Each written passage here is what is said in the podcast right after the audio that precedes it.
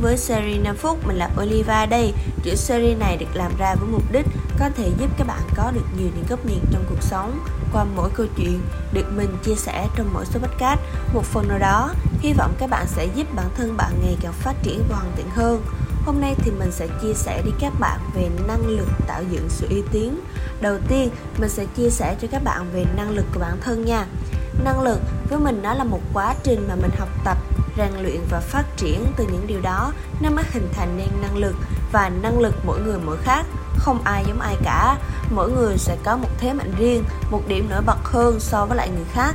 Theo góc nhìn của Detailing Việt Nam, đối với lại những bạn đang đi tìm việc Detailing, năng lực được tạo dựng trên bốn yếu tố là thái độ, kỹ năng, khả năng và kiến thức.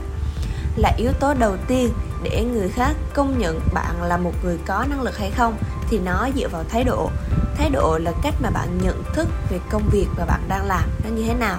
Ví dụ như là khi bạn được giao cho một công việc mà từ trước đến giờ bạn chưa làm, thì cách mà bạn tiếp nhận công việc đó như thế nào? Bạn có nhận việc đó hay không? Hay là bạn sẽ từ chối? Và cái thứ hai mà mình muốn nói đến đó là kỹ năng, là tất cả những gì mà chúng ta biết, chúng ta trao dồi và học hỏi sau một khoảng thời gian nhất định nào đó để thực hiện nhiệm vụ được giao và hoàn thành công việc không biết là các bạn có nghĩ giống mình không, nhưng mà hầu hết mọi người, kể cả cấp trên của mình, họ sẽ nhìn nhận rằng bạn này có những kỹ năng gì, bạn này phù hợp với công việc nào, hoặc là bạn này có thể làm nên chuyện hay không.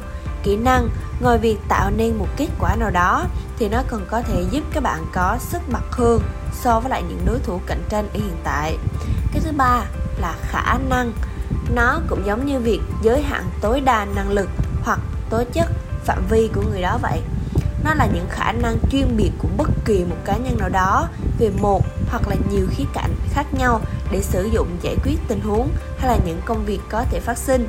Cho nên là thường những bạn có khả năng biến hóa khôn lường thì các bạn sẽ luôn trở thành một người leader, một người trưởng nhóm hoặc là một cố vấn dịch vụ detailing chẳng hạn vì họ không những có thể làm detailing mà họ còn có khả năng giải quyết tình huống nguy cấp có thể xảy ra.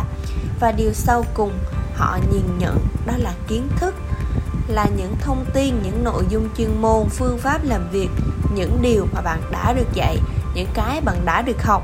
Nếu mà nói đến yếu tố này thì có thể nhà tuyển dụng của bạn hoặc là chủ workshop detailing sẽ nhìn vào bạn được đào tạo ở đâu, chỗ bạn học có uy tín hay không có những ai tiêu biểu trong ngành detailing dạy ở đó hay không?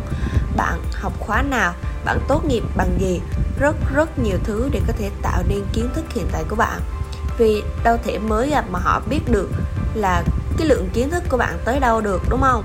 Cho nên là họ sẽ nhìn vào những thứ mang tính quyết định và ảnh hưởng lên kiến thức của bạn để nhìn nhận rằng bạn có phù hợp hay không. Chọn nơi cung cấp kiến thức đúng đắn mới có thể thu nạp kiến thức đúng đắn được. Và trong tập podcast tiếp theo thì mình sẽ chia sẻ cho các bạn về vấn đề tại sao năng lực lại tác động trực tiếp đến công việc của chúng ta và chúng ta nên làm gì để có thể phát triển năng lực tạo dựng sự uy tín trong ngành detailing. Hẹn gặp lại các bạn ở tập podcast số 65 nhé.